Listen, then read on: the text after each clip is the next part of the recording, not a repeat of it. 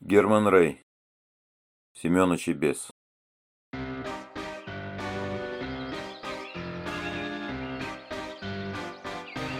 Семёныч сидел на берегу небольшого озера и бросал камни.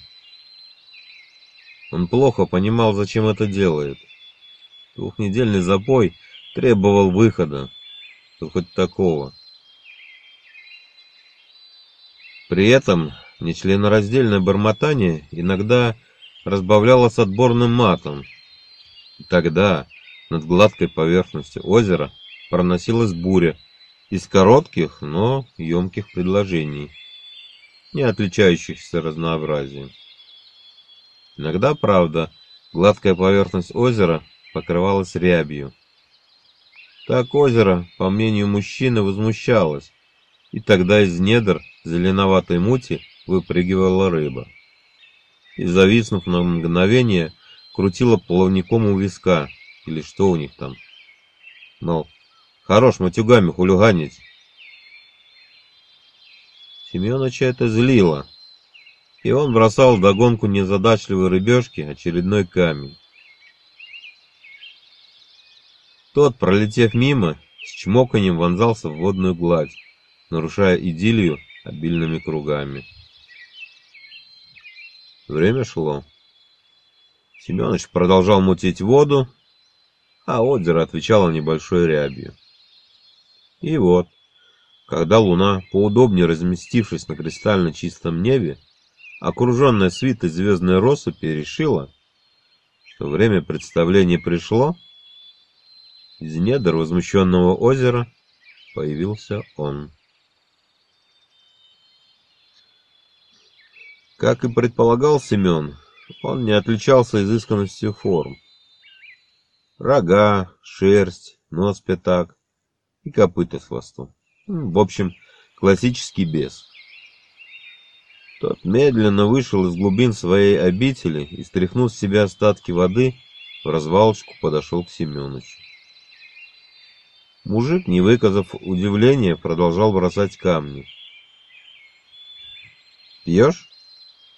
Черт немигающим взглядом окинул Семеновича с ног до головы. «Пью», — с вызовом ответил он. «Долго?» «Долго. А что, мораль читать будешь?» «Да нет». Черт схватил его за руку, когда мужик попытался бросить очередной камень. «Не надо. Зачем воду мутить?» Это мой пруд, хочу и буду мутить. Семенович отдернул руку и хотел было продолжить упражнение, но под взглядом Озерного все же опустил руку. Вот так-то лучше. А вышел я не мораль читать, а выпить с тобой. Что? Удивился запойный. Выпить чего? Черт достал откуда-то зеленоватый бутыль, наполовину наполненный такой же зеленоватой жидкость. Будешь? Семенович, не ожидавший такого поворота, на миг потерял дар речи. «Э, «Вы что, тоже пьете?» После паузы спросил он. «Мы не люди, что ли?» — возмутился бес. «И выпить мы гораздо, и закусить могем. Есть чем закусить?» Мужик в растерянности оглянулся словно что-то ища. Хотя знал, что закусь уже неделю как подъедена. «Ну, это, а может без закуски?»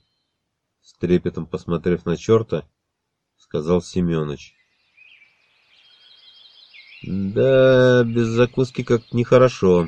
А, хотя...» И махнул стакан мутновато-зеленоватой жидкости. «Эх, хороша пошла!» — прокряхтел бес. «А что это?» — с сомнением спросил Семенович. «Пей, не бойся. Она хоть и пахнет, зато до пяток достает».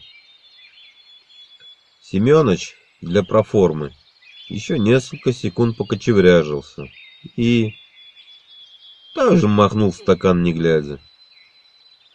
На вкус жидкость оказалась под стать озерной, но чертяка не соврал, пробила до пят.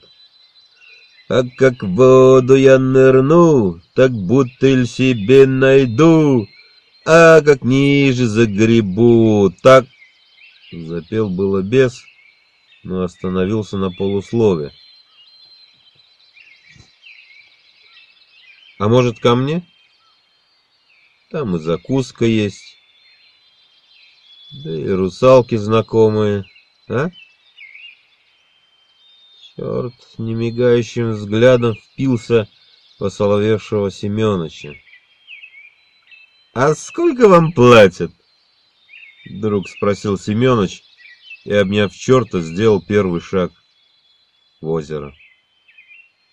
«Да как сказать, вот сколько проведу, столько и заплатят». Через несколько минут ничего уже не нарушало идеальную гладь мутноватого озера. В общем, Семёныча нашли только через неделю, аккурат посередине озера.